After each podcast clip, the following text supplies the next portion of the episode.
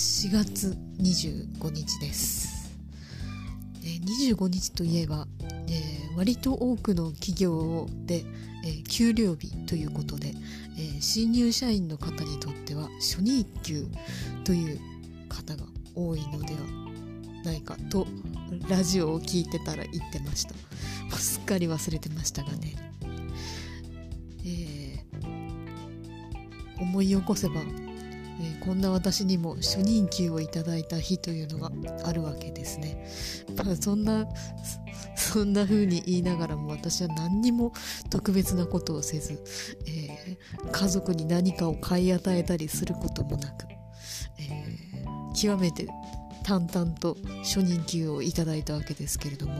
えー、当時の職場の同期は、えお父さんに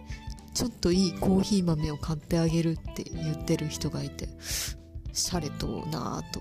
えー、感心したものでした、えー、あれからかなりの年月が経ってしまいました、えー、何一つ成長していないむしろ老化をしてしまうばかりですが